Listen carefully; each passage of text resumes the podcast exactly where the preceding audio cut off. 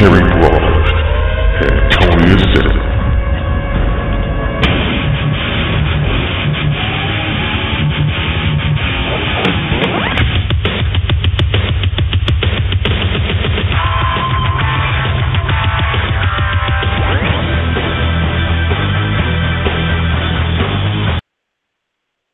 I still say that the Union Underground version of the Raw theme is still my favorite, but it takes so long into that damn package at the start of the show to get to that it's just not worth the wait most of the time. We should just get a whole new soundboard and a whole new network. Yeah, well, you know, it happens. um, I, I don't even know where to go with that, so I'm just going to go ahead and move on. Good evening, everybody, and welcome to the last episode of The Reaction for two thousand fourteen, and depending, the last time you may hear from us for a while. We'll see what happens. Uh, my name is Harry Broadhurst. Joining me, as per usual, my co-hostess with the most... Dis- well, you're not really a co-hostess, you're more of a co-host, but it didn't rhyme that way, so whatever. Tony Acero, Tony, how was your weekend? Dude, what the fuck did you do to your hand? Well, I was uh, having a nice night with a lady friend. No, actually, I did it at work. I grabbed the glass while it was breaking mid-air, and it sliced my index finger on my left hand, and I'm left-handed. So um, for the past, I'd say, three to four days, I've had a lot of trouble doing the simplest of things, such as a Raw report. Um The interesting notion, or the, the interesting note of that, is that the Raw report is probably one of the better ones that I've done in the last few months, considering all of the feed issues I've had. Um, ironically enough, with a bummed finger. So I don't know. Maybe there's um, maybe there's something to be said about extra effort. Or maybe there's something to be said about the fact that you have to get hurt in order to do a proper report. Uh, possibly, probably. What am I doing? It makes kidding? sense. This is wrestling. Yeah.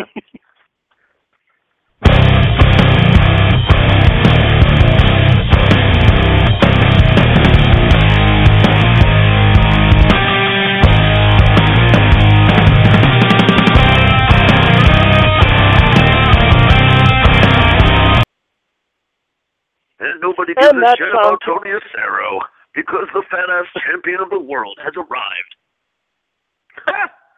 Everyone gives a shit about me. Silly boy. Oh, you were just saying you were shocked we have listeners. I don't want to hear a word from you, Acero. Oh, I, I mean, you have to understand. Everyone gives a fuck about me. But to actually, you know, have listeners listen to both me, myself, and you drone on about wrestling facts and the fat-ass world champion. I mean, just a very... It's you very wish surprising. You were a world champion of anything. You shut your mouth. I'm opening shut the up, present. On, the world on champion of A J. Where do, the world champion of A J. Where do you think she's been the last three weeks? I'm raining oh, on that bitch. What's up, champ? Welcome in. Thank you guys for once again having me. Um... So we weren't expecting a whole lot out of the show going in, but I would say I was pleasantly surprised. Yeah, um, absolutely.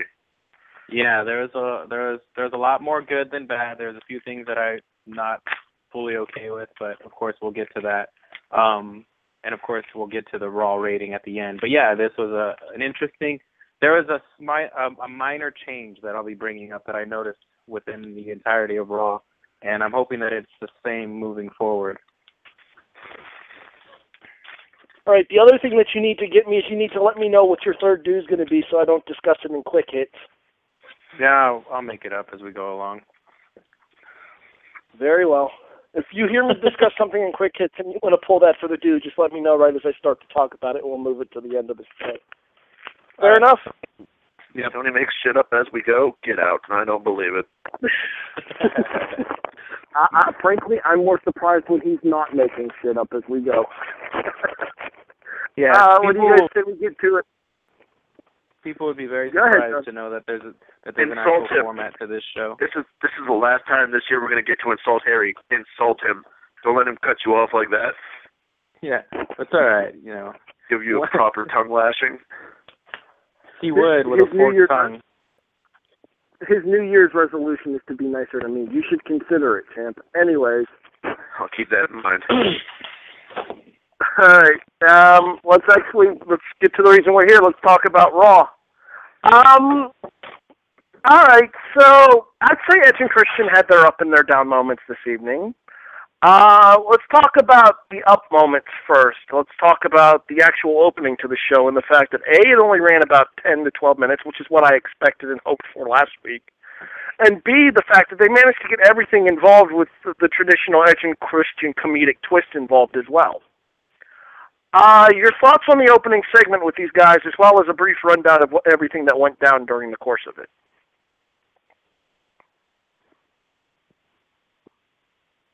Um, well, I, I, I enjoyed having them back. I enjoyed having them there. I thought that they're, um, um, just, just, I don't know. It wasn't nostalgia because, I mean, they haven't really been gone, gone. Um, but it's just, it's really nice to have Edge. Edge has that, that ability to be on the microphone and sound completely natural. And if there's any negative from all of this, it showed really how Edge and Christian are versus the current crop of stars that are on the microphone. Um, and then that's not all that great to notice. That's, not, that's something you kind of want to keep under wraps. But yeah, the opening of the show set the scene for the rest of the show, and for you know, one of the few occasions I was okay with it stretching out to what it was because it wasn't that long. Um, I mean, there was a couple of issues that I had with it, but that has everything to do with John Cena and nothing to do with Edge and Christian. Yeah, you'll notice that as soon as Cena came down to the ring there, Edge and Christian kind of just disappeared. Completely. And it's yet again a case of them making the uh, the segments about Cena and his opponent, whoever that happens to be, and less and less about the people that are actually running the show going for that particular episode of Raw. And in this particular instance, it's people that wrestling fans care about, and Edge and Christian, it's somebody that we actually have a vested interest in seeing, especially seeing them together inside of the W W E ring. Uh, Jimmy, your thoughts on the opening segment in regards to how everything with Edge and Christian and the build-up to the Cena-Lesnar confrontation at the tail end went? Um, I'm a huge fan of Edge and Christian. I'm just going to put that out there right out front. I enjoyed their uh, work back when they were working with the Hardys and the Dudleys, the birth of the uh, tag team T L C matches, uh, stuff like that. I, uh, geez, I mean, I don't know where where else to go. These guys, I, I always look, I was looking forward to it all week. You know, just to get to see these guys come back, even if it was just to be the guest host, blah, blah, blah. And I, I hate to keep always echo what Tony seems to say, uh, but Tony always seems to hit it on the head. It always seems like, you know, we get a guest host, they come out to Raw, they're supposed to draw people to the show, they're supposed to interest people in watching, and they get on their mic for about, you know, two, three minutes, and then they get interrupted. And then it's Rollins and Cena and whoever else. And it completely takes away from just who it is. It's like, I want to watch Edge and Christian for a little bit. You know, that's the reason they're there, to be seen, to be heard, to be enjoyed, not so they can introduce somebody else. And I don't know, I don't know if it drives you guys crazy like it does to me, but I just, ugh, I hate, I hate it. I mean, I, I don't want to complain about Cena because everybody else already does it, but I just, I just hate the way he does that. It always seems like, oh, you guys are out here hosting the show. Let me uh, go ahead and steal your spotlight really quick. Cool. I'm ahead, really Tony. good at, at complaining about John Cena, so I'm going to do it. Um, do it. A lot of the times we're we're we're wondering when we're going to get that person that could best John Cena. Puts everyone down. He's a Superman. He goes through everything. He just is, you know, impossible feats of strength. Blah blah blah blah blah. We finally get someone who does it, and it's Brock Lesnar. And there's been complaints as like, okay, you finally have someone to, you know, best John Cena. Why can't you just shut up and whatever? Well, first of all, it's Brock Lesnar, who may not be here next year.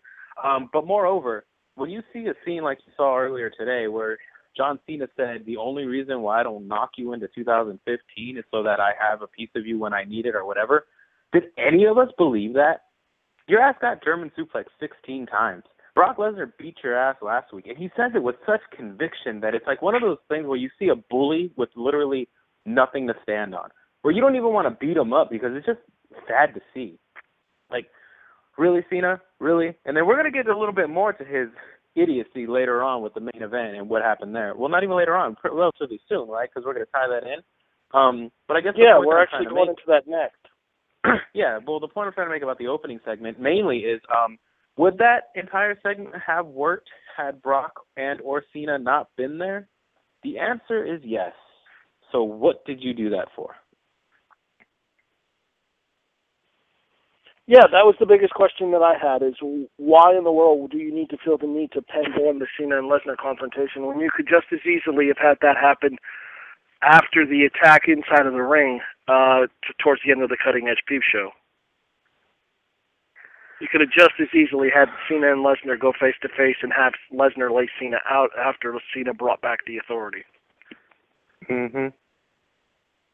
My question is, why didn't he?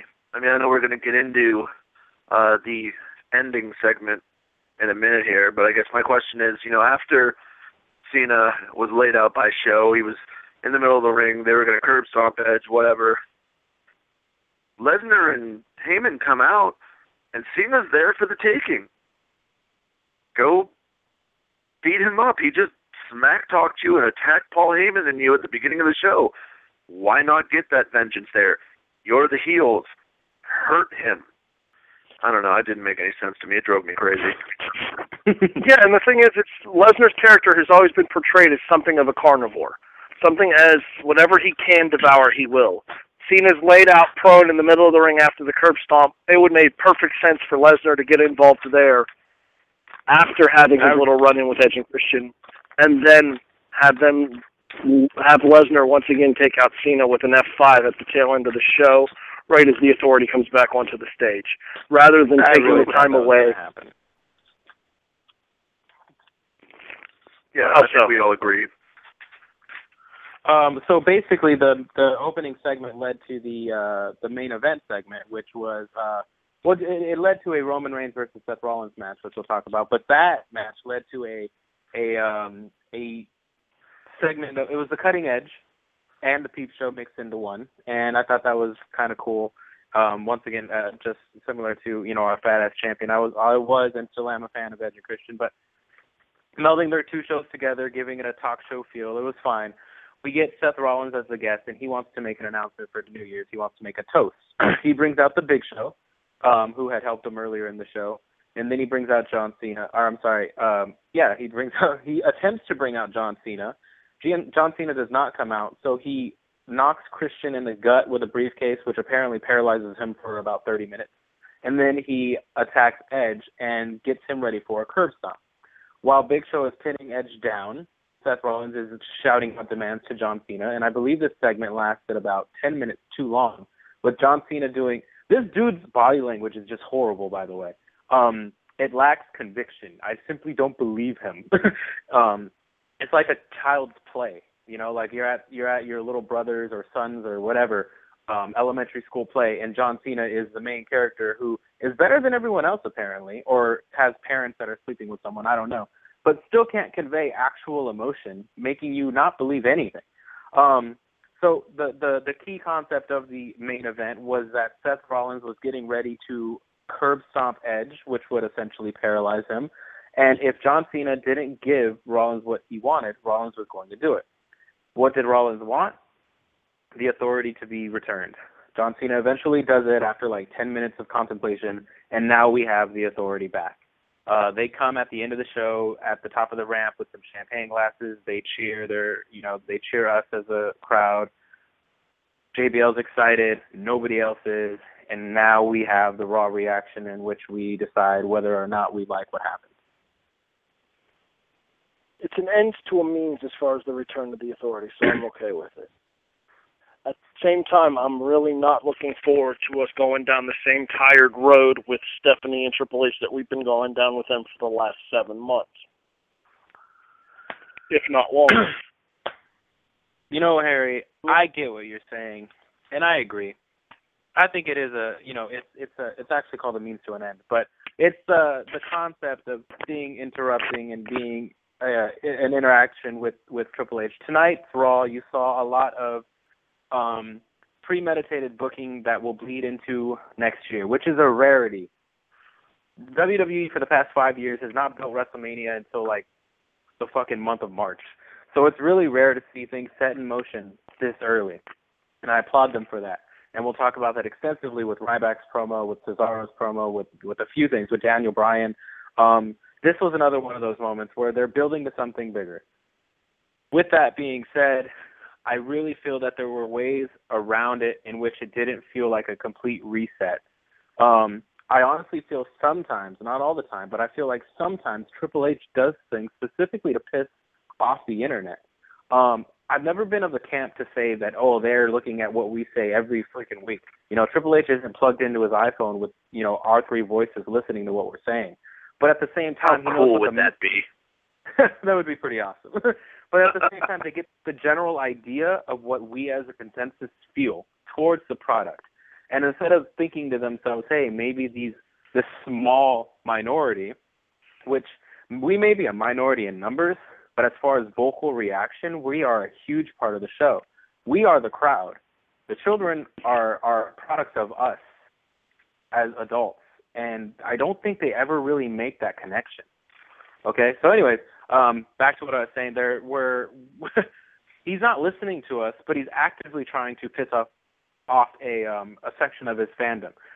Um, tonight you saw it. Yes, he's a heel. Yes, he's supposed to smirk. This is supposed to be one of those nudge-nudge things, you know? But at the same time, was there not an easier way around this? This is not – this is like watching a movie and then waking up – at the end of the, the movie having the guy wake up and say it was all a dream. Rarely does that work. Hardly ever does that work. And that's exactly what it felt tonight. I was disappointed. Like, really? This is – really? I mean, you say it's, it's a means to an end where we're going to eventually get Sting versus Triple H.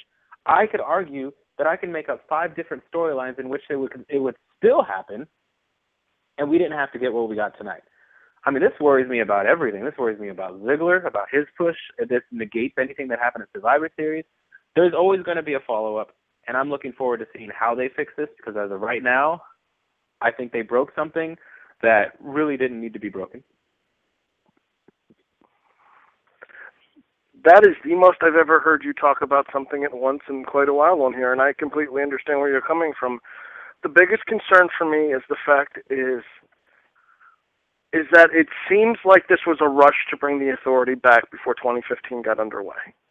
And as you said, you could think of a couple way, different ways to bring the authority back and set up the feud with Triple H and Sting at WrestleMania that would have centered around doing things other than this. And I'm right there with you because you know I'm a fantasy booker. You know I like to like play out these scenarios and do my, to put my own spin on things and stuff, and I could do the same thing. That being said, as long as it doesn't affect the Sting Triple H match at WrestleMania, as long as it doesn't affect the push that Dolph Ziggler is presently getting, as long as it doesn't affect the fact, and we'll get to this more later on in the show in regards to the return of Daniel Bryan, as long as it doesn't affect his popularity and the fact that he should be the one who, realistically speaking, ends the authority once and for all, I don't have a problem with it. It was a very long time to get to a very to a very obvious ending, but I still don't have a problem with it. Jimmy, see your thoughts? I don't really hate the idea of them bringing back the authority at all because I was hoping eventually the Triple H would come back and make one, you know, big stand at WrestleMania, either against, you know, Cena or Daniel Bryan again, maybe have a real match instead of one where Daniel had to win to get into another match, and they could have a nice longer match. Or, you know, obviously uh, yeah, Triple H and Sting. I was very, I was very much excited and hoping that they would come back. Maybe not this early, but I'm still not like brokenhearted about it because it's kind of like we're entering in the new year, but nothing changed, so that's kind of annoying. My biggest concern is, and I don't know if you guys are going to touch on this later or not, and I failed to mention it to you, they're, they're playing the idea that, John, John, bring back the authority, bring back the authority. By the way, they're backstage, and they're waiting for you to say yes so they can come back. Why? Why were they there? That was my whole big deal. Like, he was freaking out, you know, and then psychologically they walk out and you go, were they here the whole time? Could they have just come out at any time and been like, oh, by the way, we're still here. We're totally here. We didn't just fly here from Connecticut magically from, you know, home and showed up. And it just, the that's only... what bothered me the most. They're there. They were there the whole time. It's like, is this what we were arguing about in the ring a minute ago? Well, Good, here's but, the only uh, thing I can... Here's the only thing I can think of to that thought there, Jimmy, is the fact that Seth Rollins and Triple H hatched this plan between the two of them to use this appearance here on the cutting edge with Big Show's help with the world's largest neck massage, as I called it in the Yes thread, to mm-hmm. keep Edge in place there and force Cena's hand. Yeah, I could buy that. I could. But um, there's a lot of inconsistencies. All of a sudden, Big Show is cool with Brock Lesnar. Um, you know, just the fact that it took fifteen minutes for them to get Cena to do something. The reality that Cena stopped the curb stomp even after he made the Authority uh, come back, when he could have stopped the curb stomp before he made the Authority come back. Um, the reality that, like, just do just do, due to spatial reasoning um, and the fact that there's an actual there's an actual physical gap between Rollins and Cena, and then Rollins and the rope. And mathematically, he would have to hit the rope and then come back, which was further than the current length of Cena to uh, Rollins. Um, I just didn't get how that logic worked for him. Christian was laid out for thirty fucking minutes. Edge was moving his legs around once every two minutes. Like, it all took way too long. It all was unbelievable. And it was just another, like, really, guys? But, yeah, I agree. Yeah. I was like, why didn't why, – they're going to come out next week and make a twenty-minute promo anyway. Why don't you just wait till then? What what are they doing there? Even if they hatched that plan, like, I get it. They wanted to blow. Like I said, that whole tongue-in-cheek, like, ha, ha, ha, we got you guys. Happy New Year, bitches. Um, it just, it was another another stab in the voodoo doll that is my believability for this damn show. Yeah. There was, there was a lot of things that you go, why didn't Cena do this? Why didn't Cena do that? Cena could have stopped him there. You know, he could have taken Jamie Noble and beat the crap out of him when he brought him the mic. He could have done a thousand things. But he didn't. Well, if he's too busy focusing on, on beating up Noble, then Rollins is probably able to get the curb stomp in. But I digress. I'm trying to put any. He's got his he's got his own uh, he's got his own hostage in that situation. Then fight fire with fire. You honestly, you honestly think that that weasel Rollins cares about Noble? But you know that, know that what he even that connection, even that connection bothers me. J and J all of a sudden is loyal to, to Seth Rollins. You know, that's not where they started, and why would they be if the Authority doesn't exist anymore? What are they really latching onto? Um, and of the, course, and all of this uh, could be explained with something, but it should they're on Rollins' payroll. When did that happen? Go ahead, defend it, Harry. When- They're on Rollins' payroll. They were appointed personal security to Seth Rollins by the Authority, and despite the fact that the Authority's not around on the televised format, they're probably still signing the checks. And one of the checks they're going to sign is J and J to be Seth Rollins's to be Seth Rollins's personal security. I don't buy it. If my bosses are gone, I'm not feeding anybody special.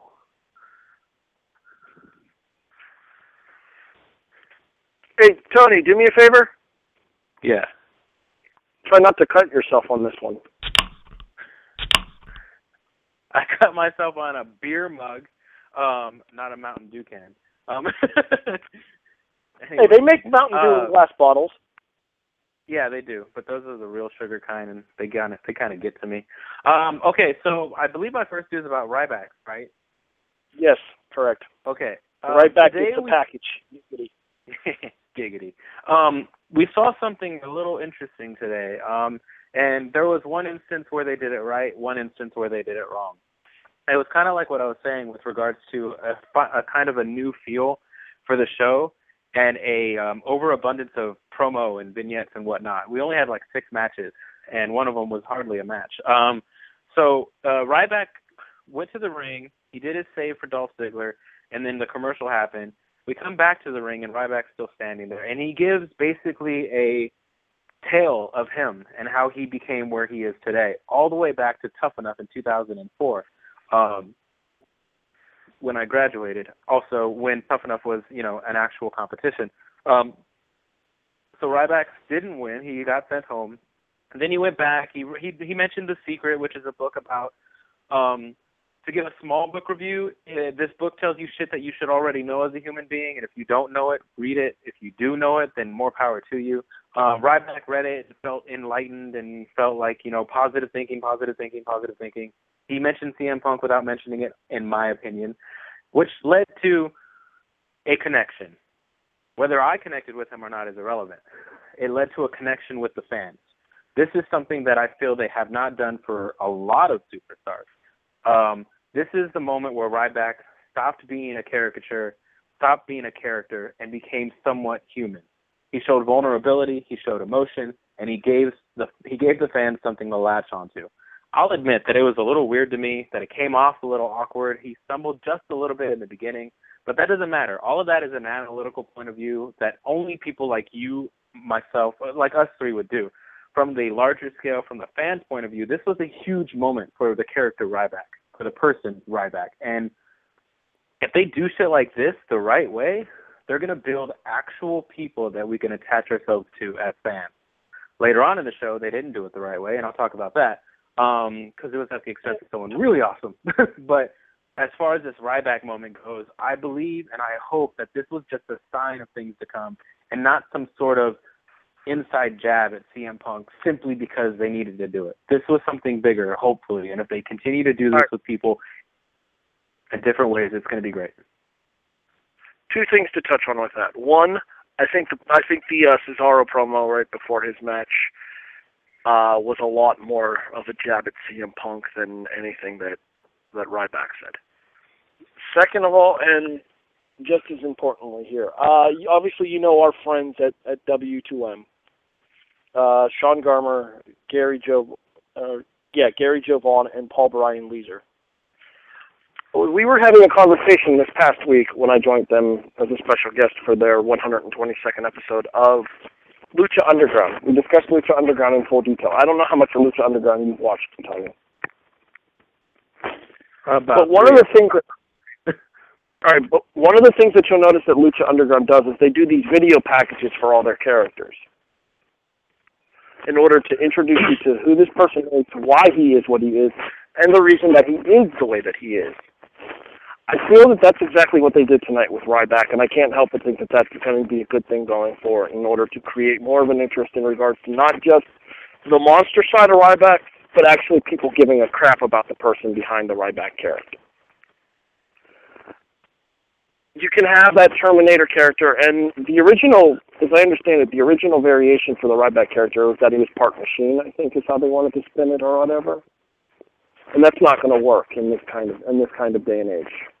However, when you put the actual semblance of giving a crap in regards to the man behind the character, Ryan Reeves, around in two thousand four, losing out on his career, breaking his ankle when he finally got his big break back in two thousand ten, and then dedicating himself to coming back and being even better than he was back then. And he is. He's a much better worker now than he was when he was in the Nexus. He's a much better worker now than when he was in N X T. He's a much better promo now than when he was in N X T. These are all signs of the maturation process of Ryback, and something that, as you said, is going to do nothing but help them going forward in order to get them more of a more of a fan base and more of a caring about the actual character rather than just the stuff that he does inside of the ring and the three-minute squash matches that he's traditionally having. Jimmy C?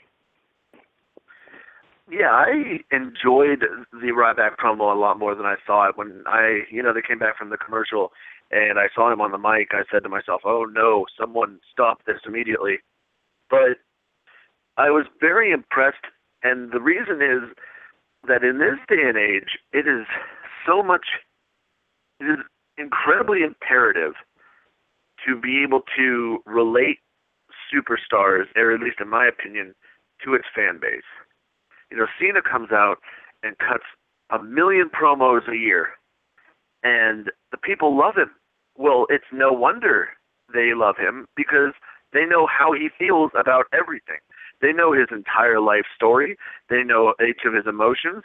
They know how he feels about each and every little thing. And all the fans, young and old, are able to understand and make their own perception of him. You can't say that about a lot of other Uh, superstars. And, you know, when you thought about, when you think about, you know, uh, superstars over the past twenty-five years, you talk about guys like Hogan, cuts a million promos, everybody loves him. Uh, The Rock cuts a million promos, everybody loves him. Triple H, Shawn Michaels, uh, Stone Cold Steve Austin, all the way up to John Cena of our time now, and they all have that same thing in common. They are very talented on the mic enough that they can express themselves and therefore relate to their fan base.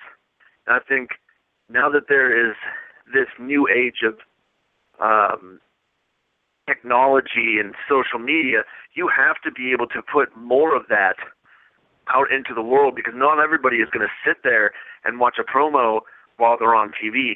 They need to get more of those on, you know, W W E dot com, get them on the network, let the people see what your character is about. That's almost why people almost, I don't know why they enjoyed the New Day so much more when they came in, because they already kind of put their ideas across. They got their process, and people know knew what they were about.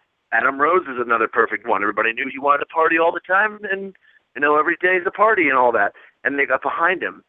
People were super excited about him just coming in without seeing anything outside of N X T.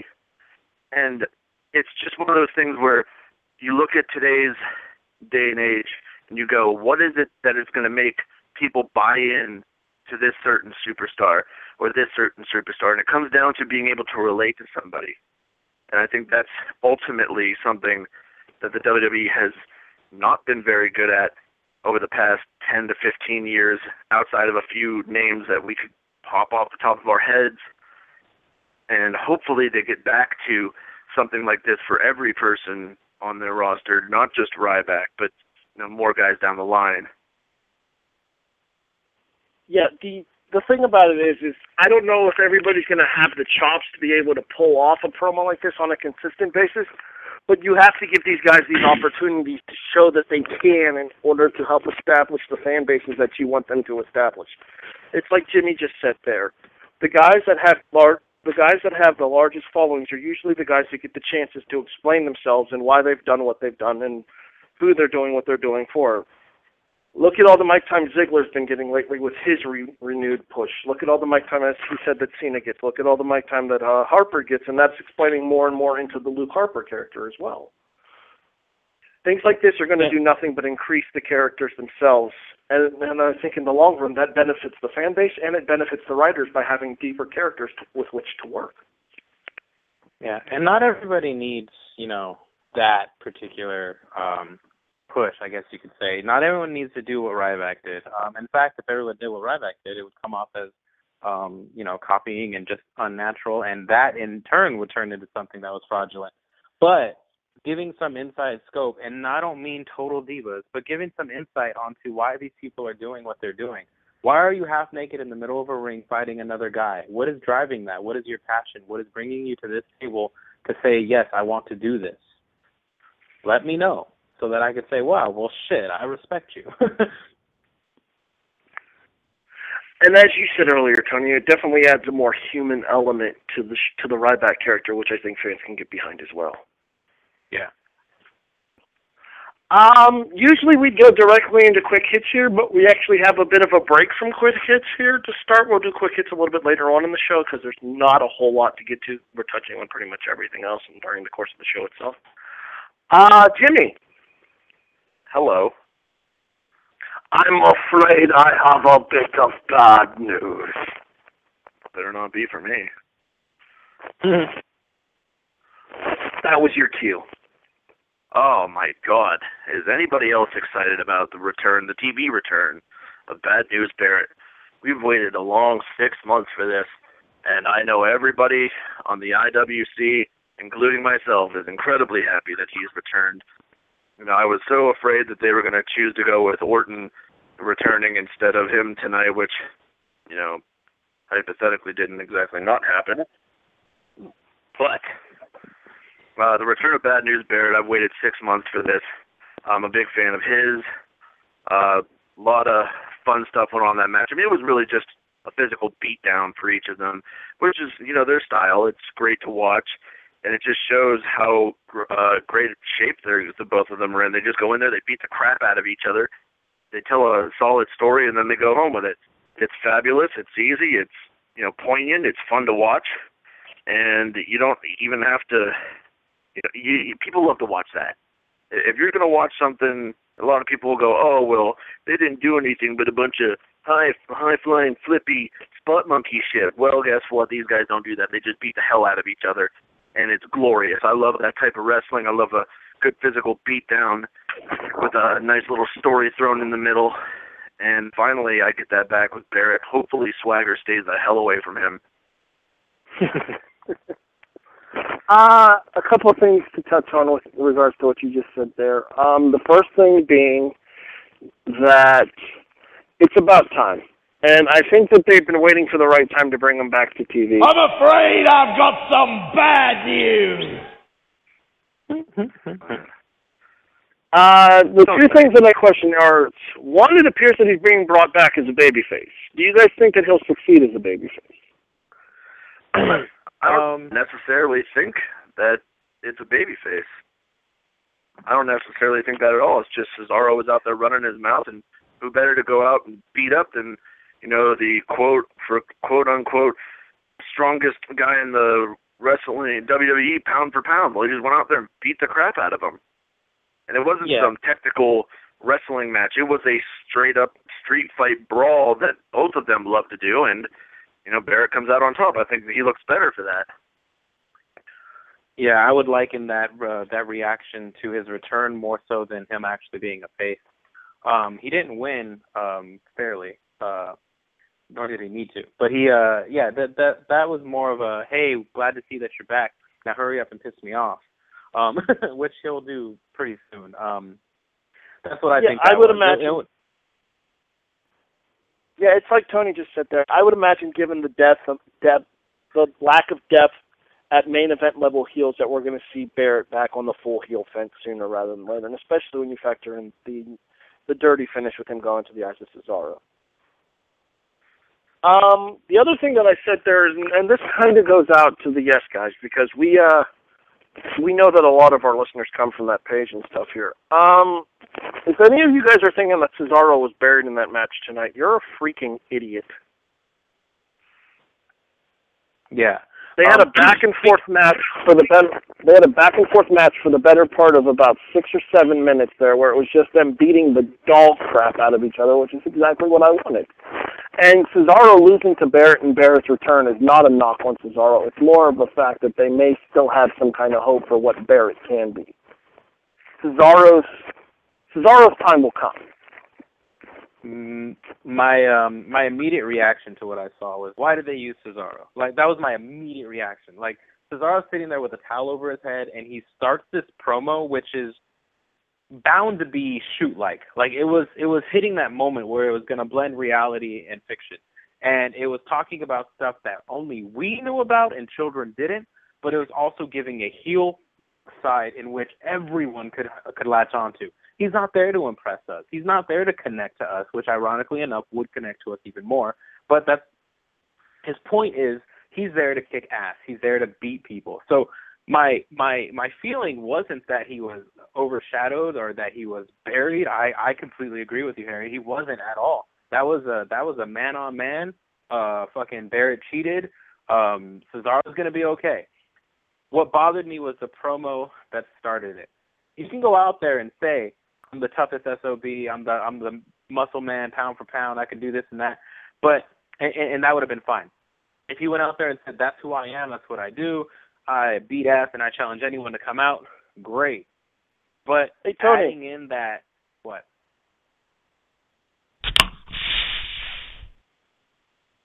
Oh, yeah. Carry on.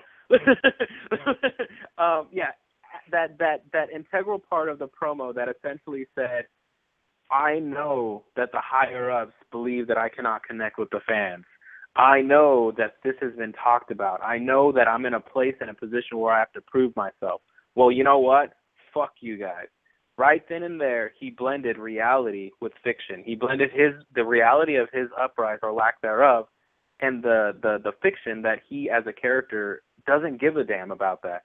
The man himself cares, obviously. He's a wrestler. He's a wrestling fan. So there's there's emotion there that will carry over. But the character doesn't have to care. He's not there to impress us. That there, it was like two promos melded into one, and if half of that promo never would have existed, they could have used it a week later, two weeks later, and he would have, and he could have springboarded from that and been something huge. And maybe they still can. I don't know, but I just don't like the fact that he he seems so serious. The towel over the head. I, I these are the these are the little things, the little the the minute differences of wrestlers where you're like, oh shit, something's about to go down. He's leaning against the ropes, sitting down with a towel over his head, similar to C M Punk sitting Indian style at the top of the ramp. It's a minute difference that changes the entire outlook of you as a wrestling fan. thinking to yourself, shit's going to go down. And I ha- I can't help but feel that they wasted that portion of the promo for Barrett's return. Everything else was perfect. I just, it was just that little piece that really, really was another disappointing sign of, uh, and a lot of things disappoint me tonight, of good idea, bad execution, and or wrong time for it. One of the things that bothered me the most about this is it honestly looked like there may have been some opportunity for them to start giving a crap about Cesaro again. And I think that there are more than enough people, especially in the smart fan audience, the I W C crowd that we've mentioned here and stuff, the, the people like us that are doing these shows, that are talking about these shows, that are watching these shows on, that are following these careers of the guys that they followed ever since they were rising their way up through the independent circuit, that wants to see Cesaro succeed on a much grander scale than what he has. And they're teasing that that's going to happen with him getting the mic time, with him getting the chance to show some semblance of adding a character. It was a new T-shirt he was wearing, too. The T-shirt mm-hmm. that said professional. And I was expecting if you were to turn around and show the back of the T-shirt, it would have said wrestler, along the same lines of like what C M Punk did when he did the cross-leg promo in the middle of the ring back in, on that June on that fateful June episode of Raw back in two thousand eleven.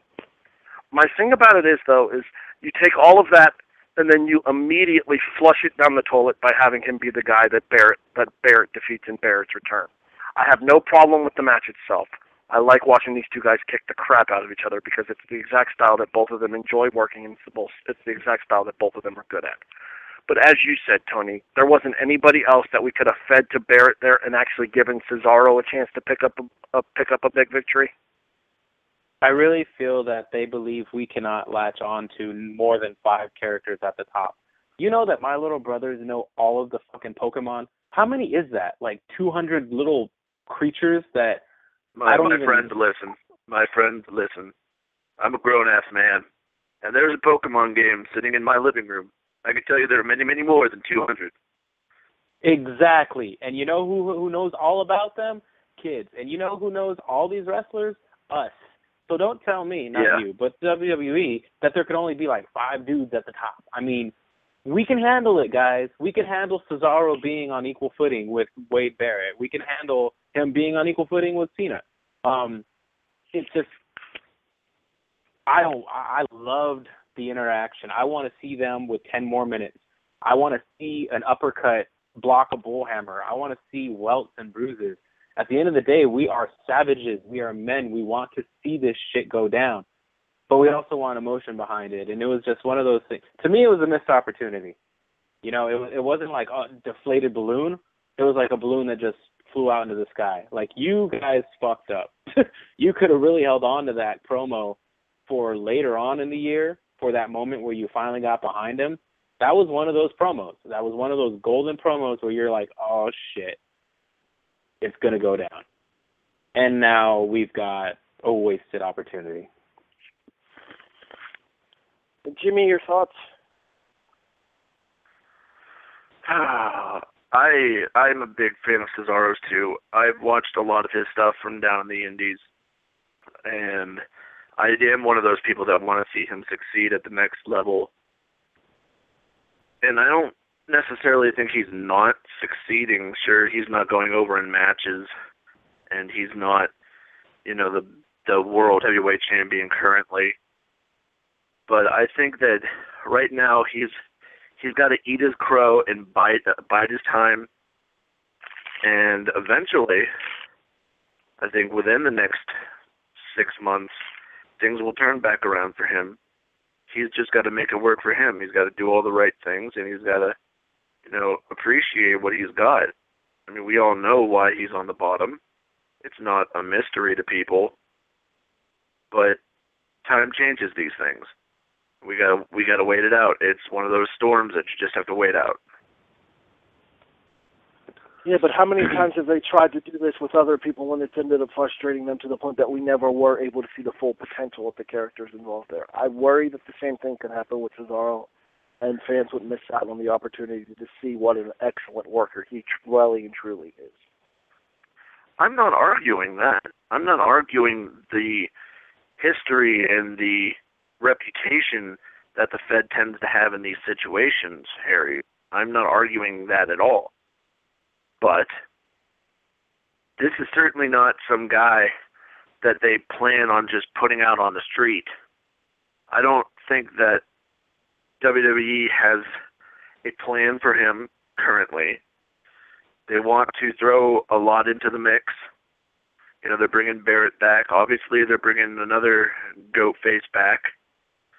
Um, there's just a lot going on, and you can't have, unfortunately, according to the W W E, everybody win every single night.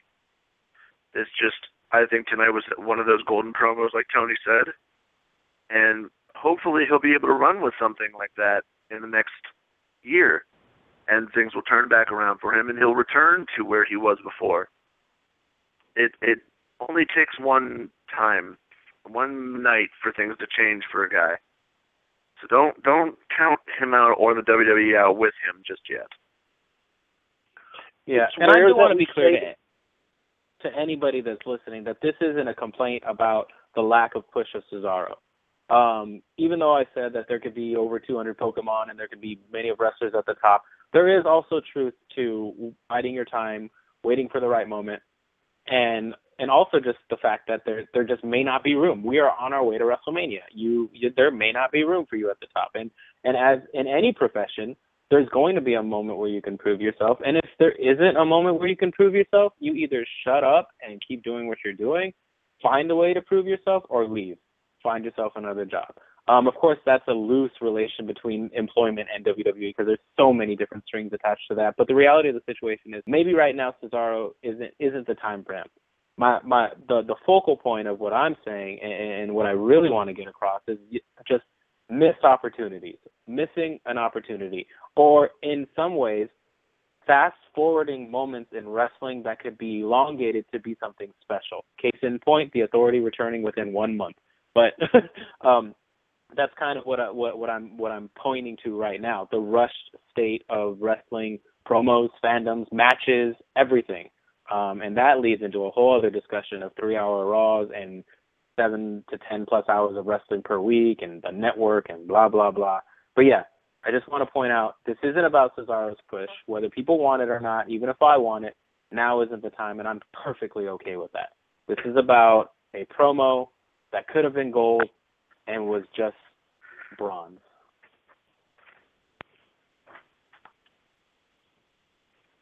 Uh, we have a caller, guys. Oh. We have a caller? Would you like to guess who it is? Is it, is no, it Johnny? Hey, Little John, Johnny? Can you hear us? Yes, no, I Little can. Yes, yes, I am John. uh. How was y'all? See, if Tony Christmas? paid attention to our, if Tony paid attention to our callers, he would have known who it is. He doesn't care about anybody but himself. He's selfish. Hallelujah. Hey, hey, hey! Hold on. But how was y'all's Christmas? It was great. Me too. Mine was too. It was great. Got uh, some action figures too. Got Daniel Bryan, Los Manadoes, uh, the Wyatt family, and the Usos. Nice. Harry's anyway, a big uh, action figure guy. I am a big action figure guy. But anyway, let's talk about Monday Night Raw. Yes, let's. I think Raw, Raw was a pretty awesome show, but the ending was terribly, was terribly awful because I didn't know that the Authority was coming back, and Seth Rollins was like, Cena, give me, give me something back. I was like, well, Rollins is going to give Cena, well, Rollins is going to ask for a number one contenders match against Cena, and, well, I had, well, and then he said, all right, all right, I'll bring the Authority back. Can someone please bring Sting into the W W E to shut them down? Didn't that already happen? No, Someone yeah. did shut them down. Yeah. Pretty sure that already happened one time. I remember yeah, and I watched the show. I know, I did too, but but they but they um Looks like they're coming back for good. Another thing I want to point out is uh, last week I did talk about Roman Reigns winning the Royal Rumble, but I think I'm going to change my pick now. I think I might have to change my pick. Hmm. I wonder who you think will be uh, taking the no, Royal Rumble. No, there's no changing picks. You can't change a pick. There's no changing picks. Maybe, maybe I'll just go with two potential winners, okay?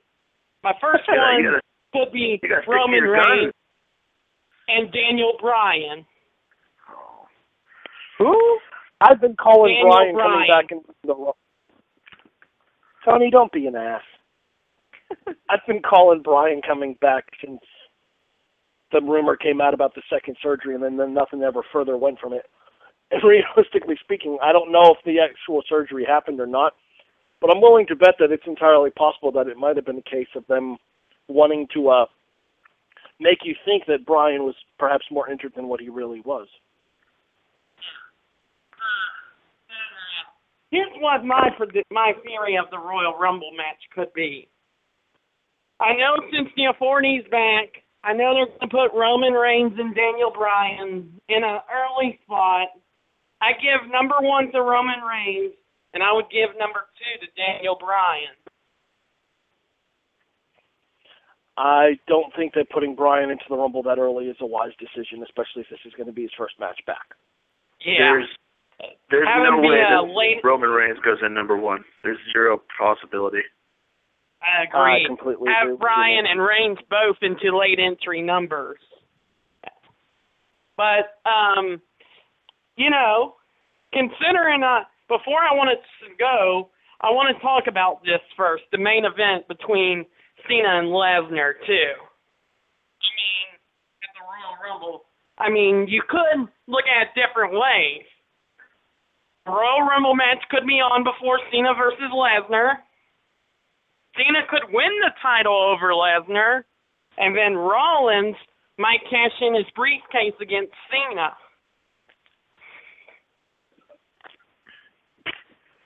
I think the absolute earliest we see Rollins cash in is WrestleMania.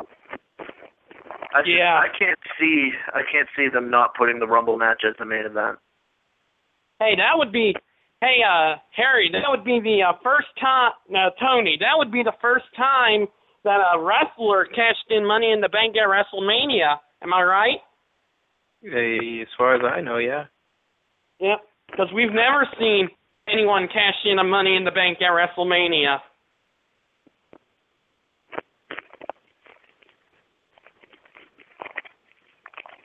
Sounds like you guys are, are, are, you, are you sure y'all are okay? I, I'm hearing red hair. We're good. I, I had a I had a moment there. I was in the middle of taking a bite. Anyway, oh.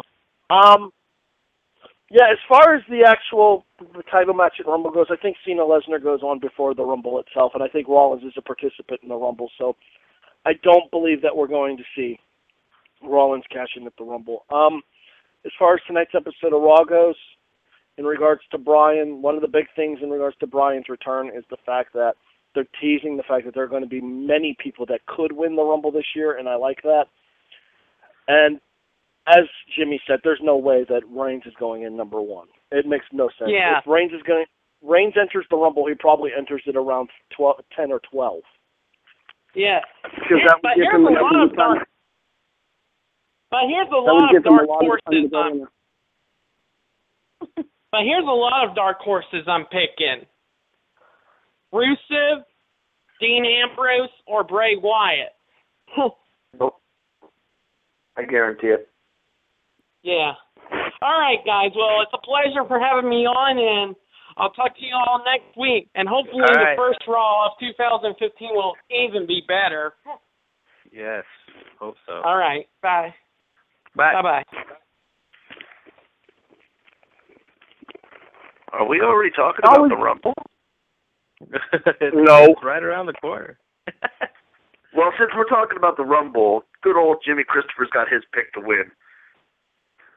No, um, I, I think that I I put a lot of thought into who I think could or should or would win, man. And after tonight, I'm going to go out on a limb.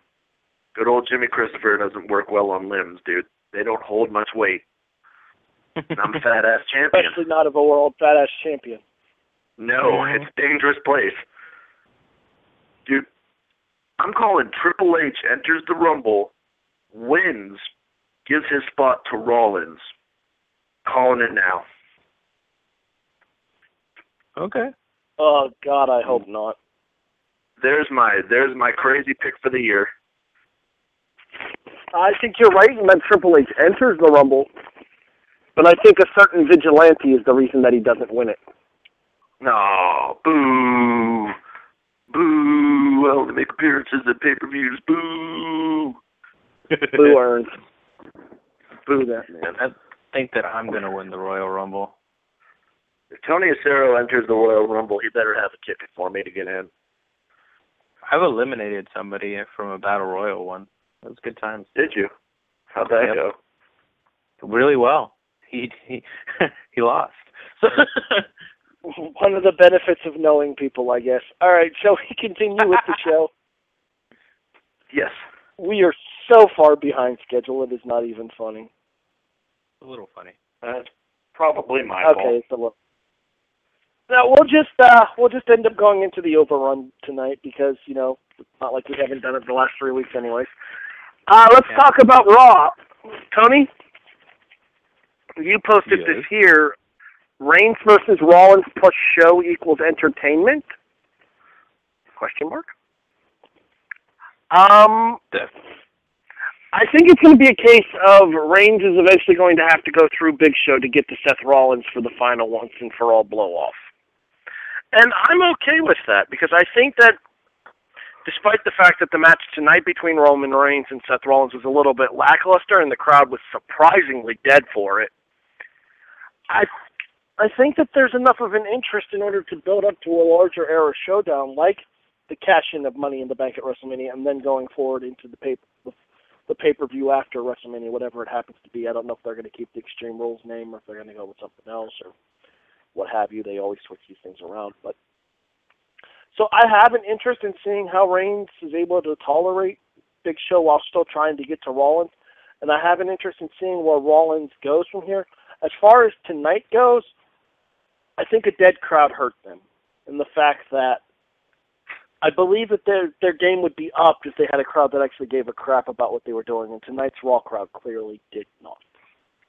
Yeah, what was up with that? Um, I think it was the dead crowd was mainly, well, I mean, you, you never know with the crowds these days, but a lot of it had to do with the dead spots in the match. Um, there was about two to three of them that were a little bit longer than they should have been. Uh, especially with someone like Reigns in there. Uh, not to say that he's bad. I mean, I've we've been I've been harping on this for weeks now that, you know, people say Reigns can't wrestle when he's been injured for however long. Like, how do you know? Um, this this was a perfectly serviceable match. It was there was nothing wrong with it, uh, except for the extended chokeholds that I think really helped to, to kill the crowd. Um, Big Show on commentary is something I wanted to mention. He did a lot to build both characters. And it's, it's very interesting to see someone from someone who's been in the business for a long time on commentary, because it's like they get it. And that's so sad because it just makes me feel like those are the ones that should be writing the show. They know exactly what to express on the microphone, on commentary. I mean, he outshone J B L, Michael Cole, and King all at once. Because he showed... uh, that, that, that, that, that, that, that, that, that. That's not that big of an accomplishment.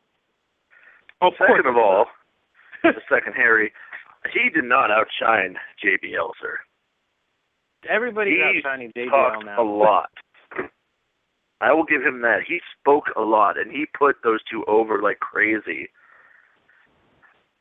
But to argue that he outshined them, you know, I, I personally disagree.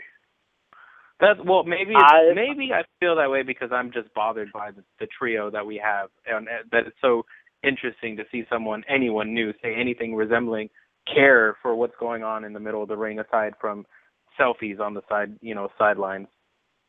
Yeah. yeah, and that's the thing that I think Tony, I think that's the main point that Tony is raising here, is the fact that Big Show actually made you care about what was going on inside of the ring, without trying to, and at the same time was able to get himself over at the same time, but not be at the expense of the match itself.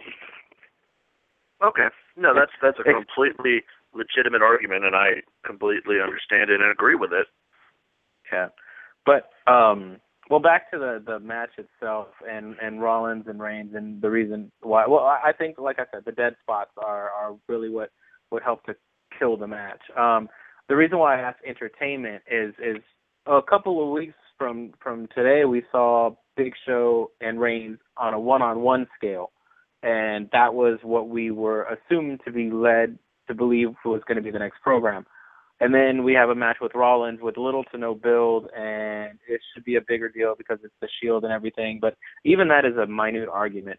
So the question, entertainment, was whether or not you guys are okay with shoehorning, um, well, not even shoehorning, but basically combining the storylines that were separated, and even they weren't even completely separated. Uh, for my own opinion, I don't, I didn't mind it. I don't, I don't see any issue with it, and it helped to bleed into the ending of the show, which um, another, another, another little quirk. Why wasn't Reigns there? Why didn't he possibly show up or something? Not to say that he would. It's just one of those questions that arose. Um, yeah. So I was just curious as to what you guys thought with this whole combining of the storylines into one basically huge one that's leading into ro- the Royal Rumble. I'm actually okay with it because I think that they want to keep Roman Reigns looking strong, and realistically speaking, as I said last week here on The Reaction, Seth Rollins holding the Money in the Bank contract doesn't need to be eating pinfall losses on a regular basis.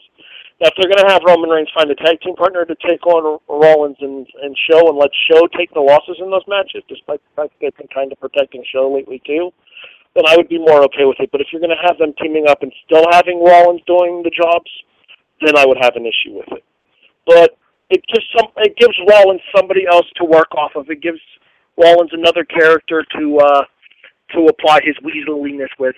And with the official return of the Authority tonight, which I think was overshadowed by the fact, which I think was, excuse me, pre-shadowed. What's the word I'm looking for here, Tony? Uh, foreshadowed? Yes, thank you. I knew it was shadow something. Thank you. Yeah, so it's foreshadowed. It, well, it's been a long, it's been a long weekend. So it's foreshadowed with what went down in regards to Rollins and Big Show once again reuniting on a full-time regular basis.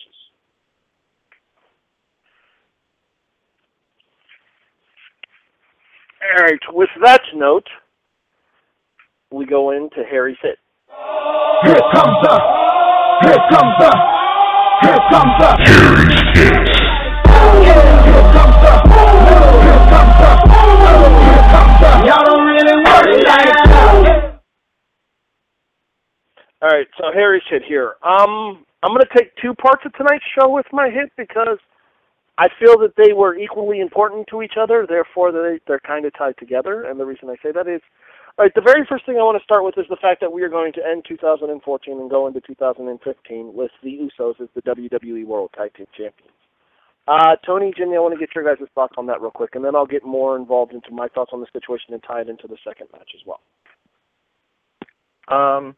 Well, it's kind of disappointing to see Sandow and Miz lose the belts after winning them not too long ago. But it was also one of those things that you knew was coming, um, mainly because I hope that this is the beginning of Miz versus Sandow. Um, that will culminate at a match at WrestleMania. They deserve it. They put in a lot of work for it, and I'm hoping that's where they're going. We knew it was coming, and this is, again, one of those moments where I'm surprised that they're doing it now and not two weeks before WrestleMania. So if that is the route that they're going, then it will be one of those things that I'll be okay with to see where they go from here. Jimmy C. Yeah, I kind of, I mean, it was written on the walls ever since before T L C, really, that Miz mm. was still kind of using Sandow as a, a a shield, really, to protect himself, and he would throw Sandow in his way constantly, constantly in front of him to protect himself from an attack from an opponent. And it would end up costing them a match. And tonight it ended up costing them the tag team titles. And even after the match, if you watched, uh, you see Miz sitting out on the floor there just staring angrily at Sandow. Mm-hmm. And you know that that yep, it's that psychological storytelling that Miz does so well. And next show, or before we know it, maybe even uh, Superstars or Main Event or what have you, there's going to be a promo with those two where he's going to be screaming at him. And mm-hmm. hopefully by next week, Miz Dow will have broken free of that stranglehold, per se, that Miz has on him, and we'll get to see that match. Hopefully not at Rumble, because I'd rather see what they do at the Rumble. Maybe, hopefully Sandow doesn't eliminate himself when Miz gets eliminated. But I would love to see those two one-on-one at WrestleMania. As Tony said, he's, they've earned it. They put in a lot of work to get that character and the story over, and I don't see why they wouldn't be deserving of that. I think it's too early to break them up.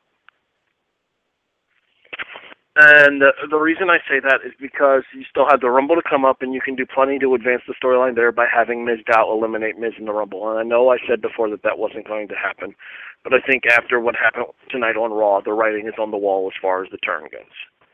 Miz Dow's full back, Miz Dow's full babyface turn is forthcoming. I just hope they don't pull the trigger on it too quickly.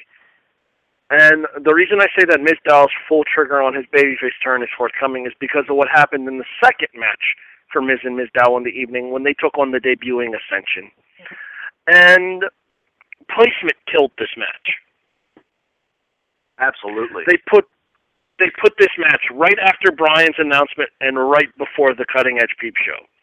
The fans could not have cared less, and it's unfortunate to see that because I'm worried that they, that the people up in the W W E might feel that this is a reflection on to the thought process of how the fans are going to react to Rick Victor and Conor O'Brien going forward. And that's unfair to both of those guys because they both put in a lot of work in order to develop the Ascension characters, even though they got kind of turned into a Road Warrior imitation tag team. Well, it's one of those situations where you have to face facts and realize that the W W E has no idea what they're doing with their tag team division. They haven't been able to do anything with their tag team division since before I was out of high school, which is back in two thousand one. Uh, I've watched this program for a long, long time. Yes, I said I was very young. Isn't that cute? Um, would I be very, very old? No, that would make me older. I'm not that old. Hmm. I'm going to have to go back and rephrase that later. But the fact of the matter is, the W W E doesn't know what they're doing with the tag team division. They haven't done anything with that tag team division since the mid nineties. Uh, I mean, you could argue maybe uh, in the late nineties with Edge and Christian, Hardys, Dudleys, and they carried over and uh, through and past the Attitude Era, and it kind of made it better. But then after that, you know, you've had teams, you know, Kidman and uh, Kendrick were okay. London. Or London, I'm sorry. London and Kendrick, not Kidman. Poor Kidman. I remember that guy. That's beside the point. I'm a big fan of tag team wrestling. You guys both know this. But knowing how bad the W W E is with their tag team division, how badly they handle it year in and year out, you almost, you almost see this coming, and you're almost not surprised by it at all. You you say to yourself, man, and I said it, you know, to the missus about halfway through the show. I'm like, man, they're waiting a long time to put Daniel Bryan on and the Ascension on. What's going on here? And it came down to, you know, Daniel Bryan's little speech, I'm going to enter the Royal Rumble, had more significance and more time than the Ascension's match against Miz and Miz Dow. And it just goes to show how little they care about the tag team division and just how much time and effort they're going to put into every other insignificant storyline. And, you know, the the bringing back of the Authority and how much time they needed to put into that, that they had to shit on guys that were making their debut match. And it's really, really a sad time for the tag team division and for the Ascension. Uh, Tony, your thoughts on the way the debut of the Ascension was handled? Yeah, I felt really bad for them. Um, I don't watch a lot of N X T. And what I have seen of them is just they're they're they're they're pretty good at what they do. They've got a unique look, and I don't care if there's little signs of any past tag teams. Like, that doesn't matter to me as long as they can put together something. Uh, Conor O'Brien has never been a favorite of mine, but um, with that comes growth. With these guys has is come growth. So you build up these people, you build up this debut, you put it out there as something bigger than just a random tag team. These people are supposed to be some something that you're like, oh shit. Um. Then what happens? Nothing. They, you're you're right. It was horrible placement. Um. I, I think even the intro seemed like fast. You know, it, it was like they just they just completely said, "There's too much going on today. Let's just put them out there, do what they got to do, and then move on." Man, I, I if I were if I were if I were them, if I were Victor and Connor, I'd be like, "What the fuck was that, guys? Like, we couldn't wait." This was a show that was overloaded with important, quote unquote, important things, and they got lost in the shuffle, and they may be hurt pretty much forever for it. It you doesn't help that the crowd sucked tonight either. No, that's the thing. The crowd didn't completely suck for a lot of the show. The problem is is the fact that they put them in a spot where they knew that the crowd was going to be dead. Uh, can I ask a quick question yeah. here? Do you guys remember when I said last week that debuting them on the last show of the year would be a massive mistake? Ah, I'm eating the crow right now, Harry. Leave me alone. It tastes so bad. Tony, do you remember when I said that? I don't know what you're talking about. Of course. No, my... You run away. You run away and you hide in your corner. You had to figure that they were going to try to do something special for the last show of the year. And in the process of them trying to do something special for the for the last show of the year, the Ascension was going to get lost in the aftermath. And unfortunately, that is exactly what happened to Connor and Victor. And I feel bad for them, but unfortunately, it's nothing I didn't see coming. Hopefully, they can recover because... Hopefully they can recover because I honestly think that there would be a market towards the uh, the way that they are, the way that they wrestle, the way that they destroy people and just train wreck people. Like, give them the matador, Los Matadores at the start of the show rather than having to give us the two segments that the Harper and Swagger match got. Give them, I don't know, give them Adam Rose and the Bunny. I don't care. Nobody cares about the Bunny, and the Bunny wasn't even on the show today. Give them something where they would have a chance to stand out and people would be able to see how unique they are without having them pushed to the background. And that is exactly what happened to Rick Victor and Connor O'Brien tonight. It is a sign of the times of the um, of the tag teams in wrestling. And I'll, I'll agree with uh, Jimmy on that one. All right. On that note here, since we uh, since we moved it out of its regular place in order to let Jimmy get his thing about Bad News Barrett in, let's go back and hit some quick hits real quick. Oh, so now it's bang, my bang, fault. Bang, bang, bang! Try and stop it. Bang, bang, deal with it. Here I come. Bang! Bang! Yes, it is your fault. No. All right, only two things to get to in quick hits here, and then we'll get into some plugs. Um, Nikki and Natalya. Well, so much for my theory about Natalya being the number one contender. Yeah, remember what we said about last week, Jimmy and I, about, uh, well, you agreed with us, Harry, but about how essentially these matches aren't even matches anymore as much as they're commercials for Total Divas. I mean, he Cole literally said it. Well... Wonder what's going to happen. Find out when Total Divas, Total Divas returns on E on January, whatever date they're returning. Really, guys? That was completely blatant.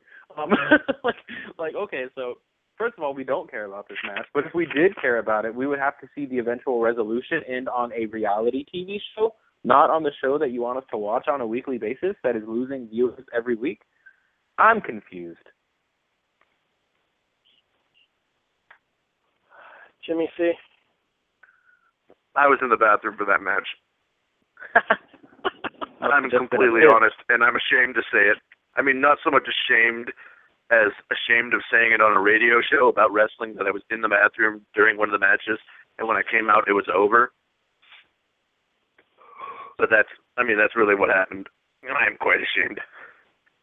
Yeah, well, uh, in case you didn't hear it, that is literally what Cole said at the end of the match. Find out if, or, you know, see the resolution or find out how this gets resolved on Total Divas when it returns.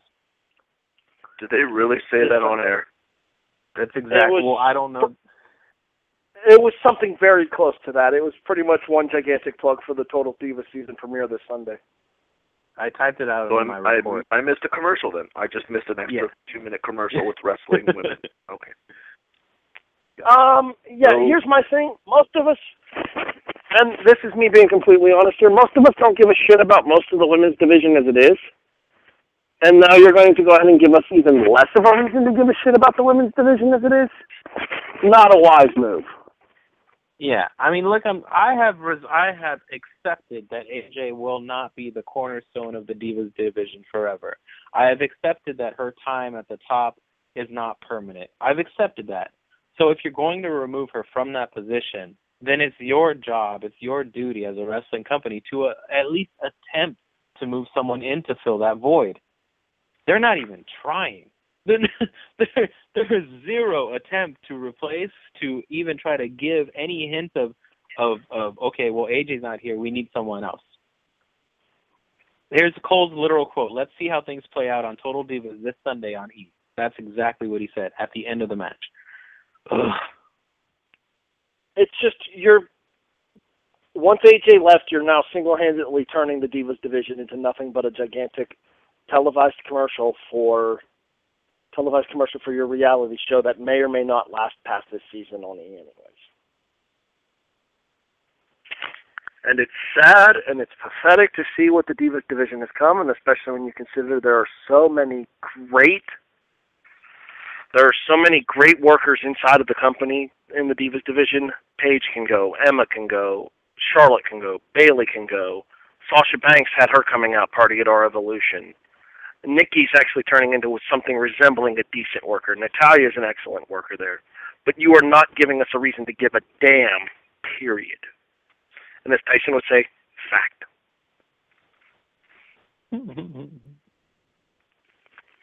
I just enjoy quoting Tyson Kidd for the sake of quoting Tyson Kidd. All right, moving on.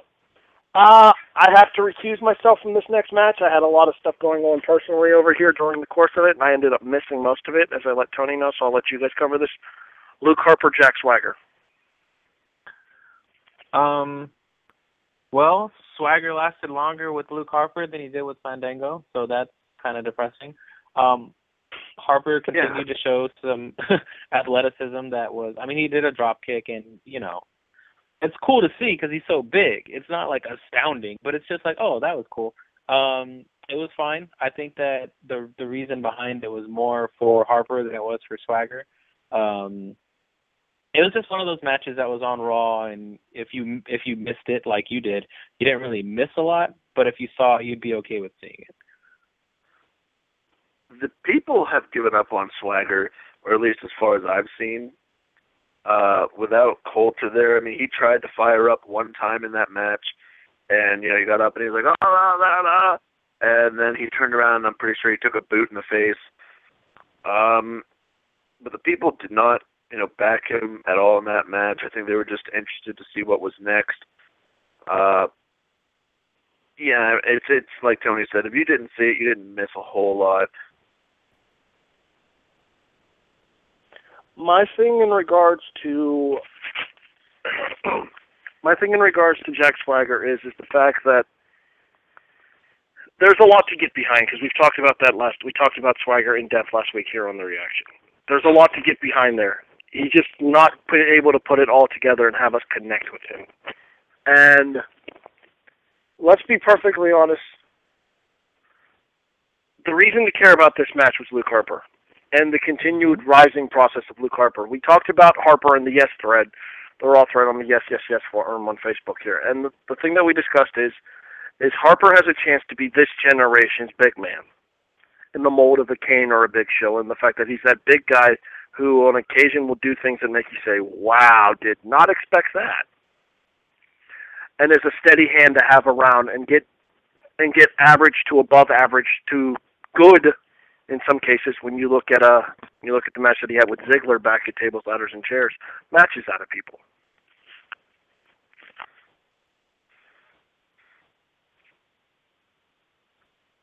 I agree with that. Um, like I said, the match with Ziggler at T L C was fantastic. I just, I honestly didn't see the purpose of the match tonight other than to give Harper some work. Uh, Swagger, I mean, he didn't do terrible. It's just that he's not connecting with the people, and it's hard to just enjoy it as much as I would like to. Yeah, there's no connection there without Zeb Coulter. Without Coulter, their Swagger's pretty much dead in the water at this point.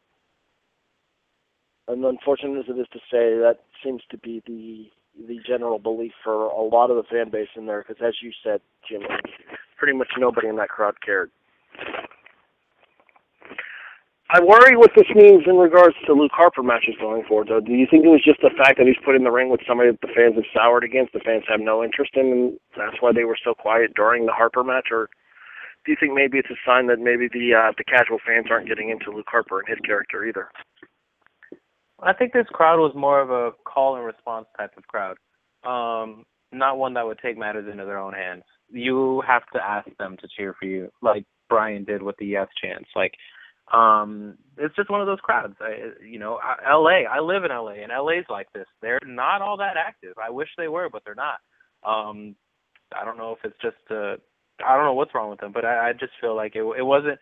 That wasn't the perfect example of how the, the majority of fans feel for Luke Harper, or anyone, to be honest with you. Jimmy C., your thoughts real quick?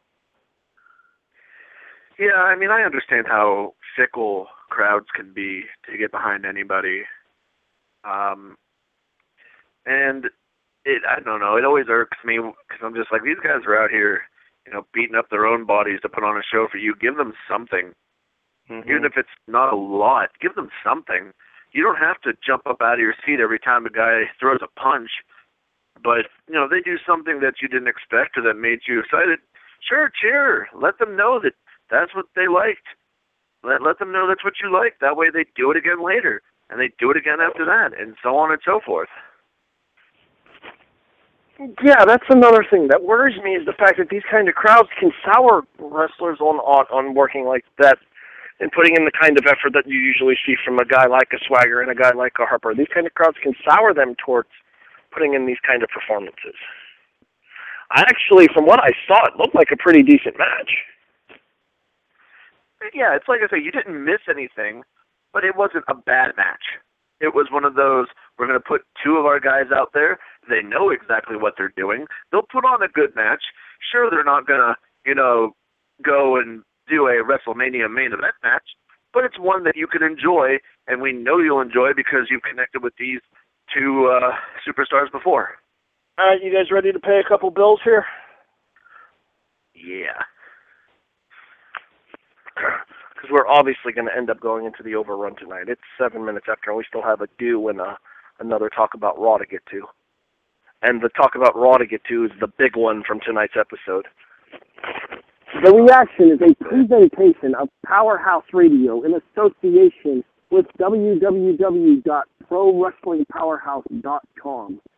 My name is Harry Broadhurst. I am the play-by-play voice of Real Action Pro Wrestling, as well as jack of many trades at Black Diamond Wrestling, in addition to being the creator and curator of the Yes, Yes, Yes page on Facebook. The Yes, Yes, Yes page is also associated with Greg DeMarco and wrestling smash dot com. Um, Tony is the live reviewer at four oh one Mania for the Raw recap, as well as Bartenderers, that cuts his handle on shit, apparently. And Tony, you got anything else you want to discuss? Um, no, not really. Um, you know, we uh, we as a show, I, I guess we'll just bring it up very lightly here, Harry. If you want to add anything to what I'm about to say, you can, but. Um, yeah, we're going to be moving pretty soon. Uh, we'll let everyone know. I could only assume that a majority of you listeners are from the Yes, Yes, Yes page and over four one one mania dot com. So um, you're going to know where we go as far as a radio show goes. But if for whatever reason you do not, then you can find either one of us on Facebook, and we'll definitely let you know. Um, but, yeah, I do the weekly Raw report. We do this show on a weekly basis immediately after, and um, – if you're listening for the first time, which would be weird, I don't know how you would be listening for the first time, don't worry. Keep in tra- keep in touch, and we'll we'll we'll let you know where we're going. It's going to be a place that is very familiar and feels like home. We promise. You're not getting rid of us this easy. uh, Jimmy C., anything you want to discuss here? I've got this big plate of ham in front of me. It is absolutely yeah. delicious. Of course, the World Fat Ass Champion discusses food. Are you mad, uh, bro? I did want to ask. A little bit. I don't have any left over. I'm a little mad myself. I want him. We should have come over. He's going to come all the way to Ohio from California for ham? Dude, if it's good, you go. If they build it, if you build it, they will come. Welcome like the true world that I've seen. Uh, I did want to, uh, I did want to ask her real quick. Uh, we kind of talked about this briefly before we went off the air there. How was the little one's first Christmas? Oh, my God. The amount of items now stocked in the house not only fill his bedroom, but have taken up a nice fat corner of my basement.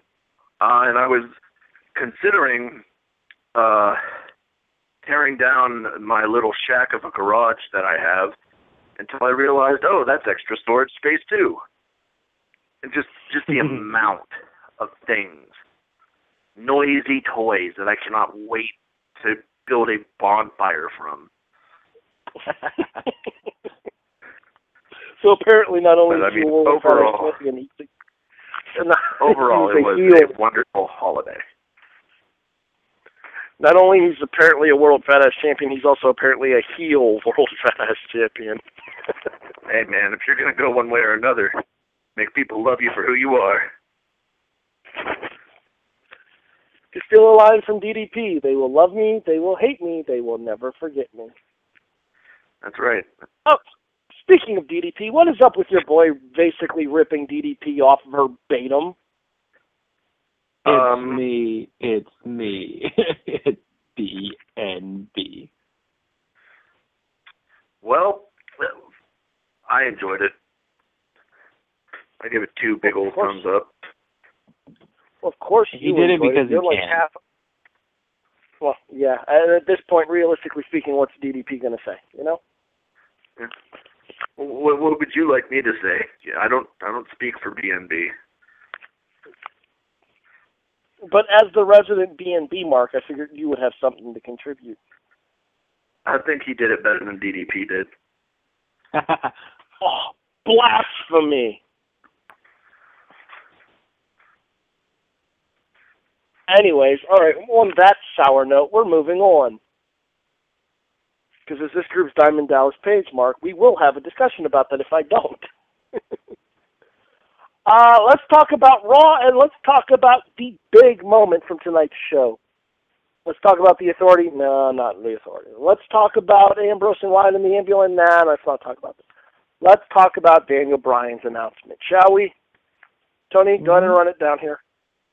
Um, yeah, there earlier today on Twitter, Daniel Bryan said that he, you know, you come to a crossroad in your life and you have to make an announcement, and it was really, um, he said he was looking forward to it. So it it basically flipped, you know, the wrestling. I don't want to say the wrestling world upside down. That's a bit too much credit, but it got a lot of people curious um, as to what he would be announcing. Uh, the way that it all came out, there wasn't ever a doubt in my mind that he wouldn't be announcing his retirement. I didn't think or feel that that was coming at all. Um, the only reason why I made one post on Yes, Yes, Yes was to erase all the other ones. So, so um, I did see that. I saw that. Yeah. And that made me giggle. Yeah, um, it was a it was a way for everyone to talk about it in one place instead of numerous other ones. But basically, I didn't. It wasn't as big of a deal that a lot of people made it to me. I'm very happy that he's coming back. I'm very excited to see him in the Royal Rumble. Um, There's something inside of me that feels like it was kind of messed up. Uh, a lot of people are, a lot of people believe that he's injured, that he's hurt, and kind of were worried about him and his health. I had two different people text me saying, "I can't watch Raw tonight. Can you tell me what Daniel Bryan says?" Like, it caused people to literally go to Raw and watch it. And although it's Daniel Bryan, it felt kind of cheap. Um, and I'm not, I'm not saying like this is my stance. I'm just saying there's a small part of me that was like, what what were you guys really trying to do here? Were you trying to toy with our emotions? Because there's a lot of people that legit care about this guy, that sign on completely and fully to him. And if he were to come out and retire, they would it would have crushed people. This isn't a Mark Henry retirement. This was the possibility of Daniel Bryan being one of those sad, tragic stories, just like Edge. And they, they played with that. I'm not saying it was wrong. I am saying it felt kind of, well, that wasn't all that nice, Daniel. You know, like, so so it was it was really interesting to see the reaction or lack thereof with regards to him. He was passionate. He was excited. I bet he's excited because as a wrestler, you want to get back in the ring as soon as you can. And if they say you're able to, then your fucking your boner has a boner. Like, you're excited as all hell. So I love that. I love the passion behind it. But the announcers, the commentary, the tweet, all that had an underlying feeling of, we're just going to fuck with you. I don't believe I've ever heard it phrased quite like that. Your boner has a boner. Boner has a boner. Was that a Lloyd boner? I don't. I don't even know what that means. uh, which do you um, not know what it means? I don't. I don't. I'm not even delving into that. Do not mess with me, Harry. I'll come right over to that apartment and I will raise hell. Oh, jeez. Um, Let's not. Twi- hey, I've got, I'm afraid I've got some bad news. If you think I was going to be nice to you because it's the new year.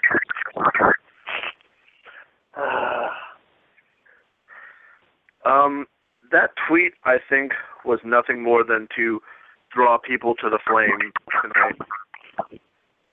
Um, I am very convinced that it was one of those, if I put this out on the internet and people see it, they'll talk about it. And if they talk about it, they'll come watch the show tonight. And I think it was a draw for the final show of the year. And I don't want it to sound like it was nothing more than a marketing ploy, but there's probably a reason they saved it for the final hour of the show. That's all I really have to say about it. I didn't, I mean, I, I tuned in anyway because I figured, you know, I'd call in tonight and I'd talk about the plate of ham I have and, uh, you know, what else went on with Raw tonight. But um, granted, I, I'm, I'm completely convinced that that tweet tonight was nothing more than him planting the seed in all of the little I W C, you know, inboxes to go, hey, look what I said. Look what I said. Come see what I'm going to evaluate on tonight. Come see. Come watch the show. Everybody tell your friends about this. And that's what it was. I, I was I was not sold on it. Uh, he played it off very well. But in the end, I mean, it, he wouldn't have had all these surgeries and stuff or nothing, in my opinion. And I I hate to say that. I said, you know, I called it, but whatever, I did. Here's my thing as far as the whole Daniel Bryan situation goes. Uh, we were asked what our what our our wish list for twenty fifteen was on one of the episodes of W two M that I sent in on. And the main thing at the top of my wish list was that Daniel Bryan only return if he's physically capable of doing so. Because I I believe that...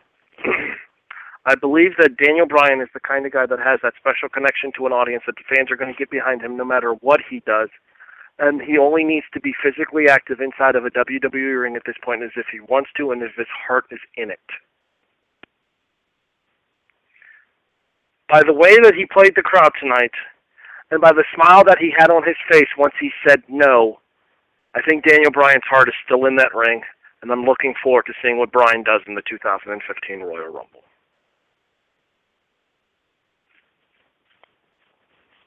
That, and I stand by my statement of I, I called Bryan to win the Rumble back in like September, so you know I'm sticking to that.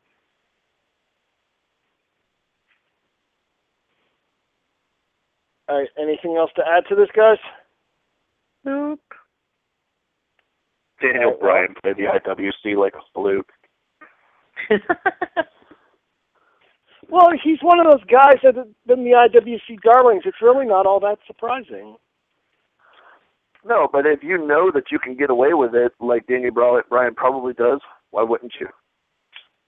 And the, and the thing is, is it was smart to make let him wait until towards the end of the show in order to have the announcement because he probably kept people tuning in just to see what he had to say. Precisely. That's why I said they saved it till the last hour.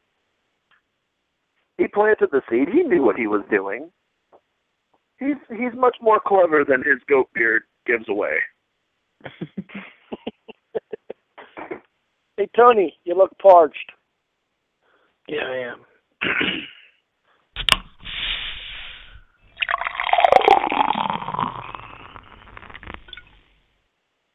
hmm.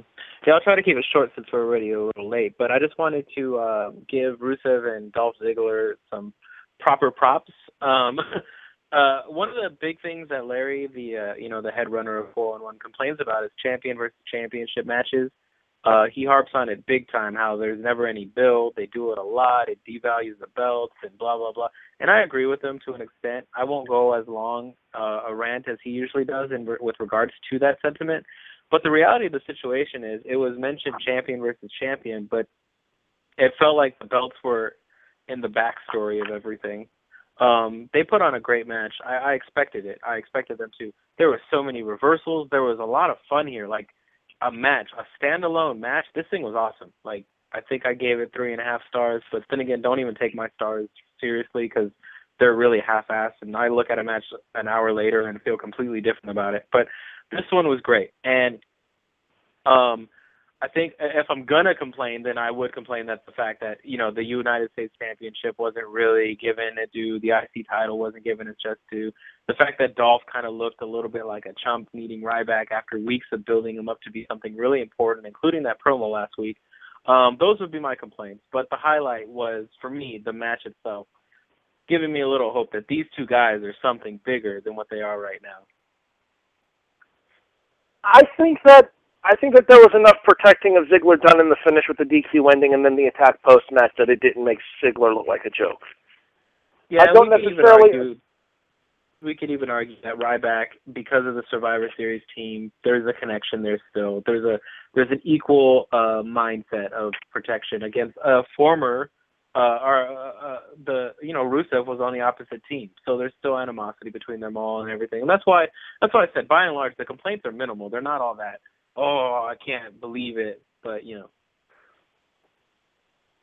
And the other thing that I was going to say there is, as you said, it was a it was an excellent match. I don't agree with giving away with no build on the last show of the year. I think if you're going to do a match like that, you hit, you put some hype behind it. You try to. Uh, You tried to get them uh, to have more of a meaning there because Ziggler and Rusev have met before and the matches have always been good here, but now this match has the extra credence of having the titles involved in it and the fact that Ziggler's been on a massive push, and obviously Rusev's never been pinned or submitted, so he's one of the guys that the W W E is protecting going forward as well as somebody that could be the, one of the next big stars for the company. And you're just going to kind of throw it out there as a, as a, as a last-minute giveaway match here on the final Raw of two thousand eleven when you have both of these guys on such roles. Yeah. Jimmy C?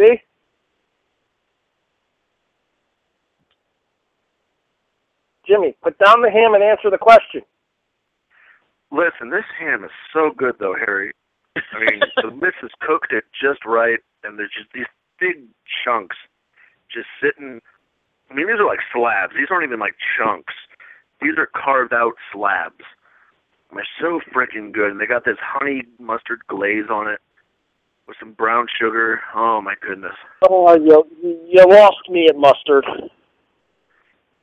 Oh, man. Yeah, I'm I'm still on board. Um, Keep going. The, oh, see, he's a closet fat ass. He knows it. That's my boy. Man, that, the opening That's match. First time somebody's been was, what's that? Go ahead.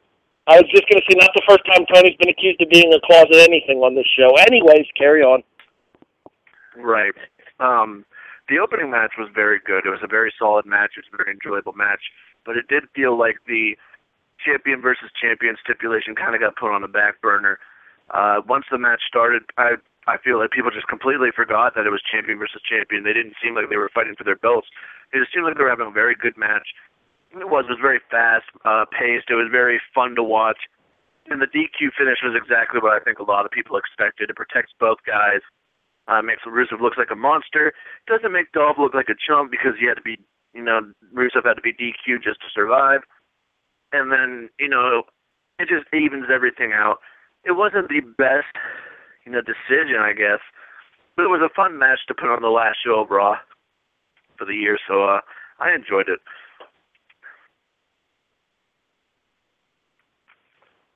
All right, very well. Um, on that note, I think it's time to go into the last one of these for two thousand fourteen. Hey, Tony, here's a thought. When we move, you think we can get an actual fixed sound effect for this? Eh, it's DeMarco, hmm. probably not. It is the final take.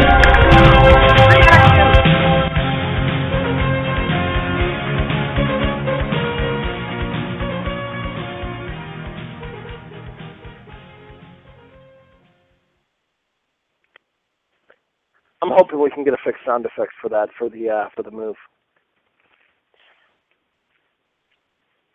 I don't have high hopes, but I'm hoping that we can. Hey, Jimmy C. Yes. Your favorite moment on tonight's episode of Monday Night Raw? As if you have to ask. Technically, I do have to ask, but go ahead and harp on it again. Oh, man, it's got for me the return of Bad News Barrett and the Bullhammer. Uh, just, I've been waiting for this for six months. I know he's made a few uh, house show appearances recently in the past couple weeks, but the official T V return was totally worth putting on the last show of the year. Big fan, very excited about that. I'm afraid I've got some bad news. I just hope that we're able to save most of our sound effects, too, going forward. Anywho, uh, your least favorite part of tonight's show?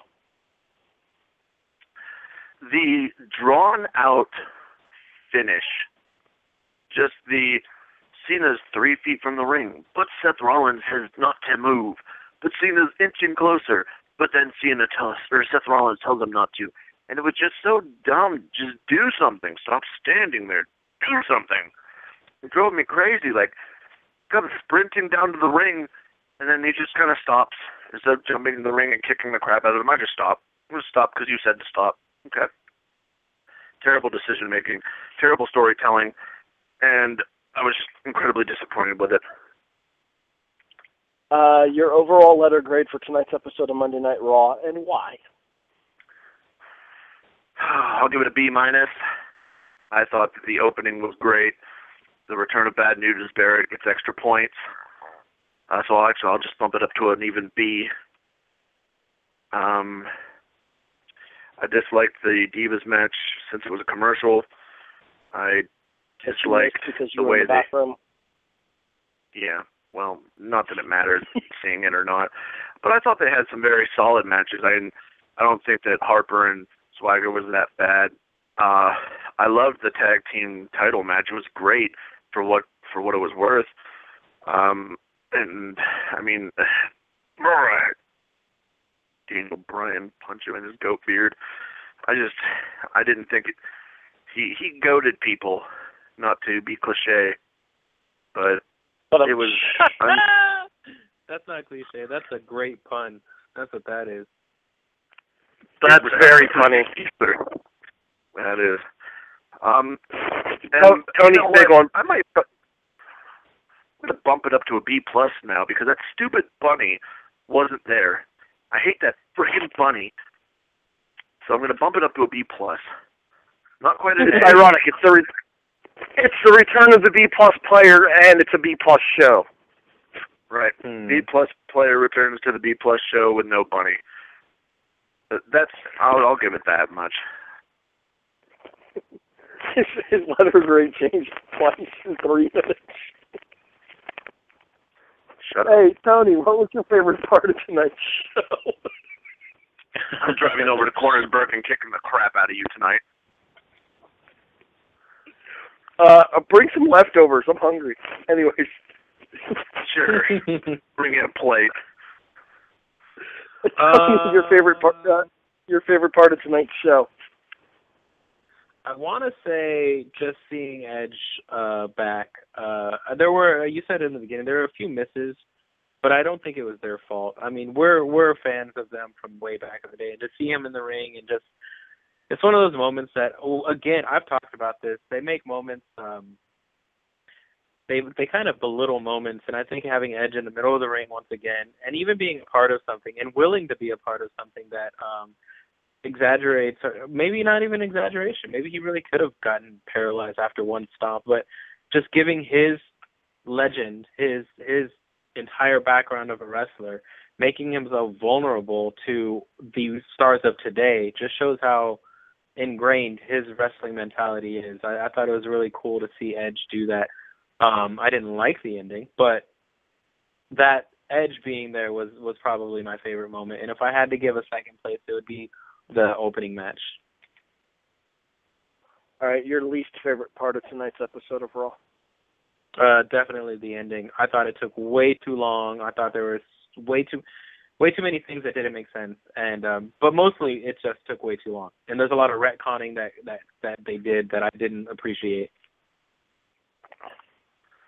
Your overall letter grade for tonight's episode of Raw and why? And try not to change it twice within a three-minute span. Oh, no. Someone is running his mouth.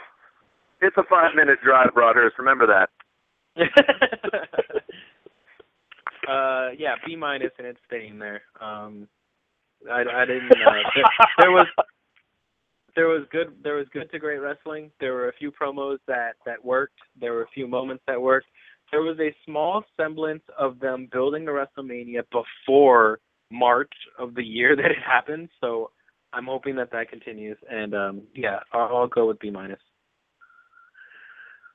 All right. Um, Harry, my favorite part of my favorite moment from tonight was actually the backstage segment with Edge, Christian, and Cena, because there were a couple genuinely laugh out loud moments there, including the return of Christian's kazoo.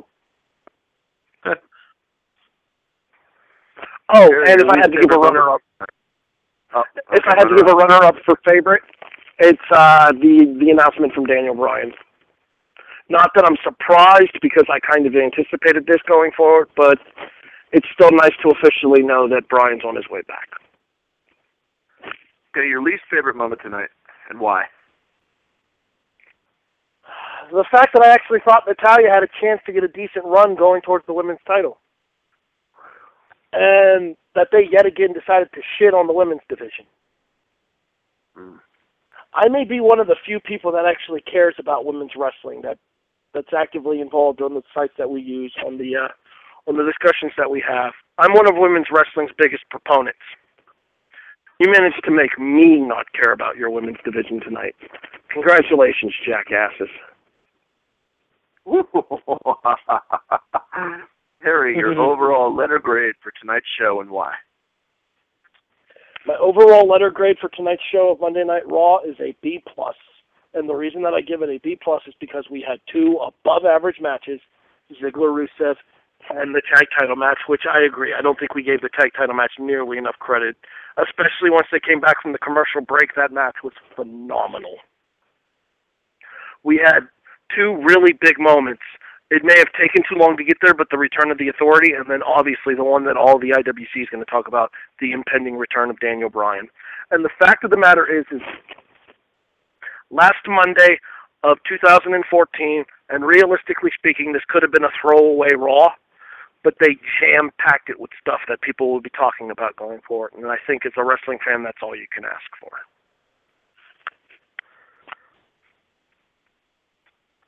Anybody have anything else to add?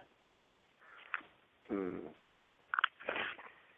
I'm still deciding Happy whether New or not Year, to come bitches. Over to your apartment and kick the crap out of you. But it's going to oh, take uh, a lot to pull me away from this plate of ham, I'll tell you what. I, I want to give credit to my favorite football team. I'm very happy with the Bills finishing with a nine and seven record. Uh, most people called five to six wins before the year started. I'm very happy with a nine and seven season, even if it didn't end our playoff drought. And then Kyle Orton goes and retires today. Kyle yeah. Orton retired today? Yeah, it just scrolled on the bottom of E S P N. I have SportsCenter on in the background. Isn't he still kind of young? Ten seasons, but the thing is, is he has a history of injuries too, so I'm really not surprised. Just means that the ownership's going to have to spend some money and find that franchise Q B this offseason, because it's obviously not E J Manuel anymore. I'm not totally against E J Manuel, so I'll stick with him. I'll give him the benefit of the doubt. I just I don't think Manuel has any confidence left after the last couple seasons. between yeah, injuries and now being benched this year? Are you kidding me? C J Spiller. Oh yeah, how how often is Spiller on the field? Fred Jackson when Spiller isn't. Uh, who was their those starting two... running back this year? Bryce Brown? This has been because the Raw React. Both of those guys were on the I R. Yeah, we'll get more into this discussion via text message after the show goes off the air. I'm coming right over to Partenberg and kicking the crap out of you. This ham can wait. Can you record it? I might. I, could, react- I have a crappy cell phone, but I'll make it happen. Whoa, whoa, the reaction. Uh, I'm kind of tempted to close the year with one last playing of Hosky after that, Tony. You know what? That's how we're going off the air tonight. Ladies and gentlemen, okay. My name is Harry Broadhurst. For Jimmy Christopher, the world badass champion, I gave the champ his proper. World badass champion with a piece of ham in his mouth. And four one one Mania's Tony Acero. We hope to have an update for you guys as far as our future goes soon. We'll let you know what's going on. This has been The Reaction. We are, for now, on Powerhouse Radio. We'll catch you next time. Good night, everybody. Happy New Year, everybody. Bitches. You ever meet a girl and think to yourself, she's the one. But as time goes on, you realize she ain't nothing but a hosky. When I met you, girl, it was love at first sight. Your hair looked so good, your dress was so tight. At first I was nervous, so quiet and shy. Wasn't sure if your type was a bro from L I. I thought we'd be soulmates, like Bud Light and Lime. Thought you'd be my girl till the end of time. You were my girlfriend for a couple of years, but then you left me with nothing but tears. Roses are red and violets are blue. You may have left me, but I still woo, woo, woo.